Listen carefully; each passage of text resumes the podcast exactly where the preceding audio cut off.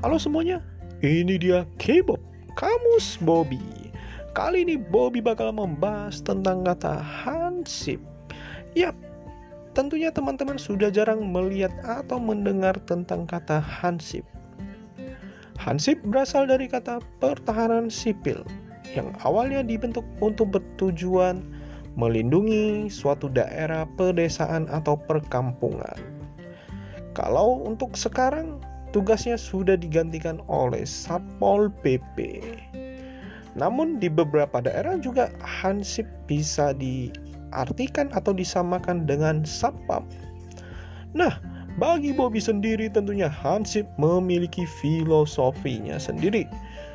Hansip, hawa nafsu tersimpan.